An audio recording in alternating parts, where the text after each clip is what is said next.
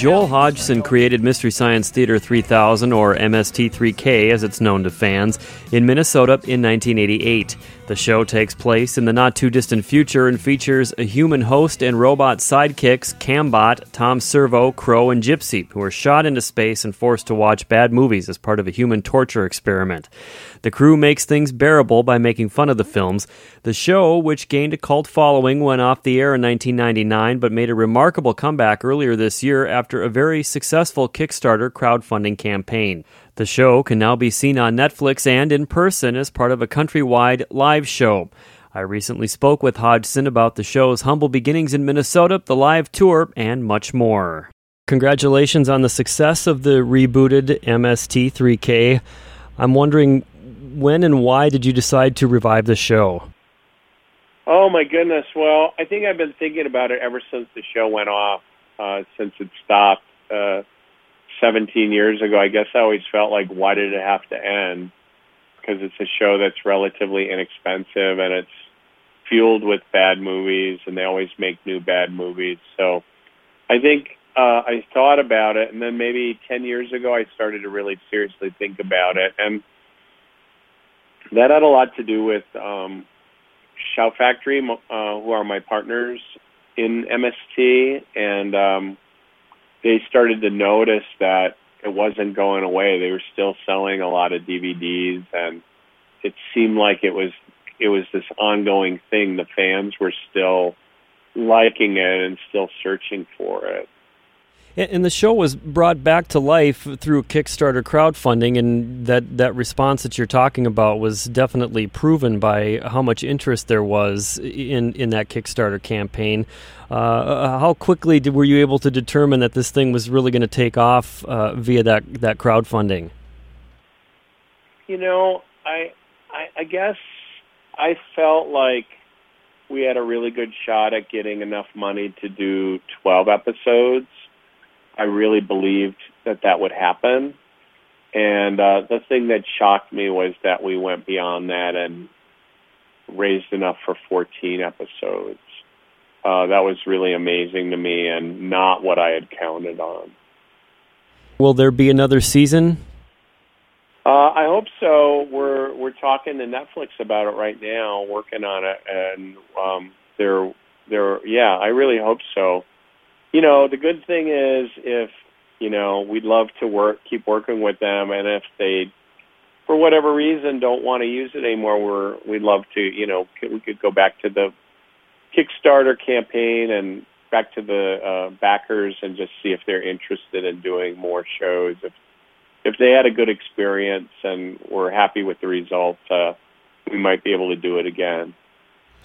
So, Joel, making fun of movies has been happening probably since movies came into existence. Tell me a little bit about how you took such a universal, I think, relatable idea and turned it into something so successful.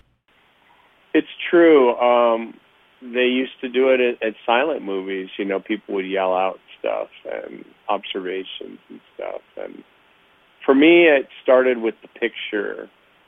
The picture was the silhouettes and the characters in silhouette. And the idea that, oh, we'd run a movie and there'd be these characters that talk and would say stuff during the movie.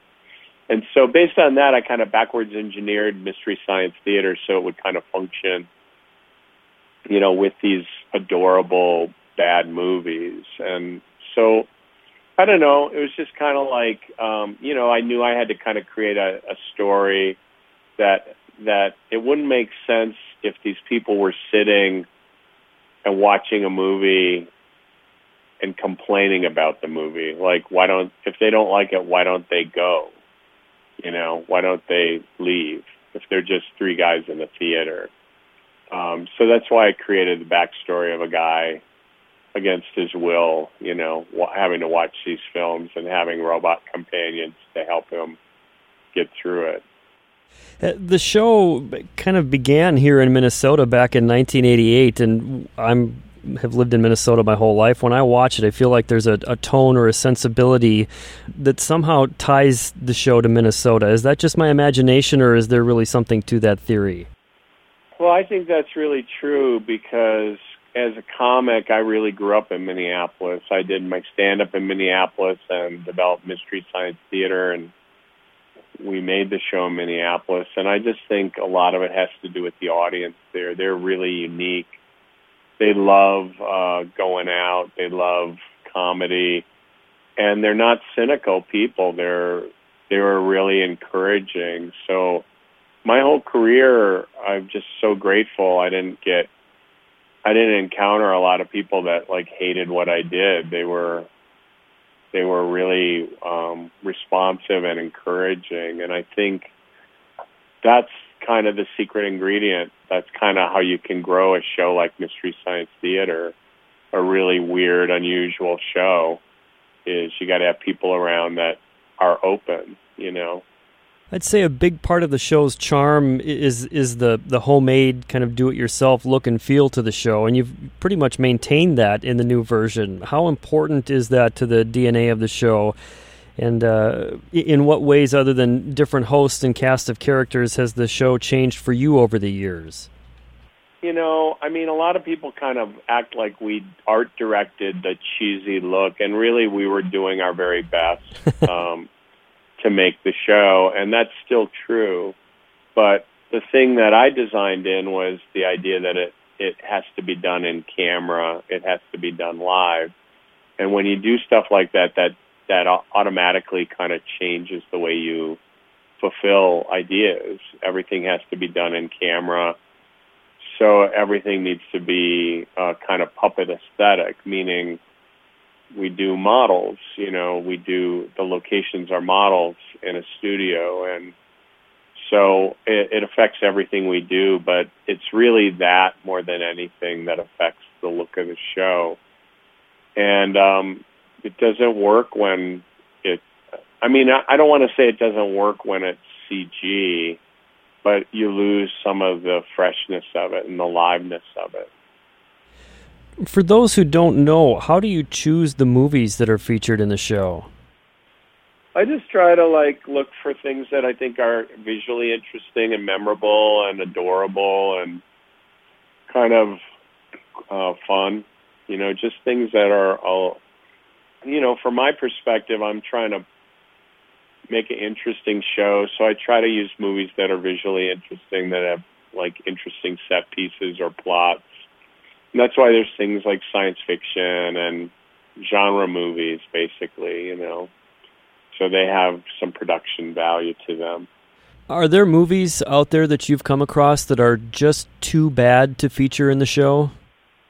Uh, yeah, lots of them. There's a lot of them that are just ugly. You know, they're poorly made. They're not cohesive. The sound is bad. I think that's the biggest thing right now is, you know, we spend a lot of time with these films, so I just don't want to have ugly movies, you know, that are hard to look at. I just don't want to put put the audience through it, and more than that, I don't want to put my production through it because we we really spend a lot of time with these things. It's kind of like living on a busy street, you know for a couple of weeks while you're working on it. So you just don't want them to be hard on the eyes, hard on the ears, you know. Can you tell me a little bit about what the writing process is like? You mentioned spending a lot of time with the movies. Does that also involve the, the writing of uh, what the characters are saying as they watch the films? Uh, yeah. I mean, we we produce. Man, I'm trying to think exactly how many riffs we we make um, before we get to uh, MST. Uh, thousands, thousands and thousands of riffs that we whittle down to the seven or eight hundred riffs that get into a movie. So we have twelve writers, and they're all going through the movie together. And sometimes it's in a group, like we'll do a Skype meeting and go through the movie together and talk about it and come up with ideas or people will write remotely and be alone with the movie and write write their riffs, and then we bring those together and and go from there. Are, are there any rules in the writers' room about what kind of humor can be used on the show? Because it seems as though it's pretty family friendly. Are there places you, you can't go in the finished film version that the, the writers can get out of their systems in the writing room? Well, I guess the big thing in our writing room that is is really different than any other writing room is we don't evaluate the writer's work in front of them. Our job when we're writing is to just generate a lot of ideas. So we generate a lot of ideas and then later kind of a, evaluate and, and kind of edit the material. So that's the biggest thing. And um, also, um, you know, obviously you can't do very many jokes about the quality of the film because that's just like one joke. You know, oh, this movie's not that great. Aha. Right. You know, and so you can't do a lot of those. And then just being too cynical. I mean, we tend to do the more cynical, uh, what we call the cynical jab, kind of happens in the third act. So I kind of encourage the writers to just go.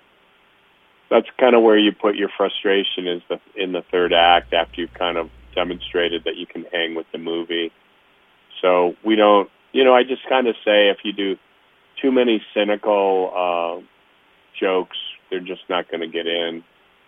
So I think I try to just those are the really the few, the only rules we have is don't evaluate each other, just create and jokes about quality and and just being cynical about it being a bad movie you only get a couple of those, you know, so don't waste a lot of time on it.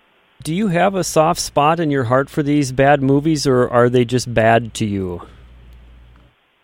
No, I think they're adorable, man. I think they're like great. I mean, there's something you got to admit. There's something about them, and I just think that I don't know if it's just the humanity comes through, or it's just the idea that it's kind of a punctured reality that doesn't quite work. Uh, I don't know what it is, but yeah, I mean, I like them just as much as I like good movies, and I think they're just as entertaining, especially with the right company. You know, if you're if you're watching a bad movie with your best friends, it's really fun.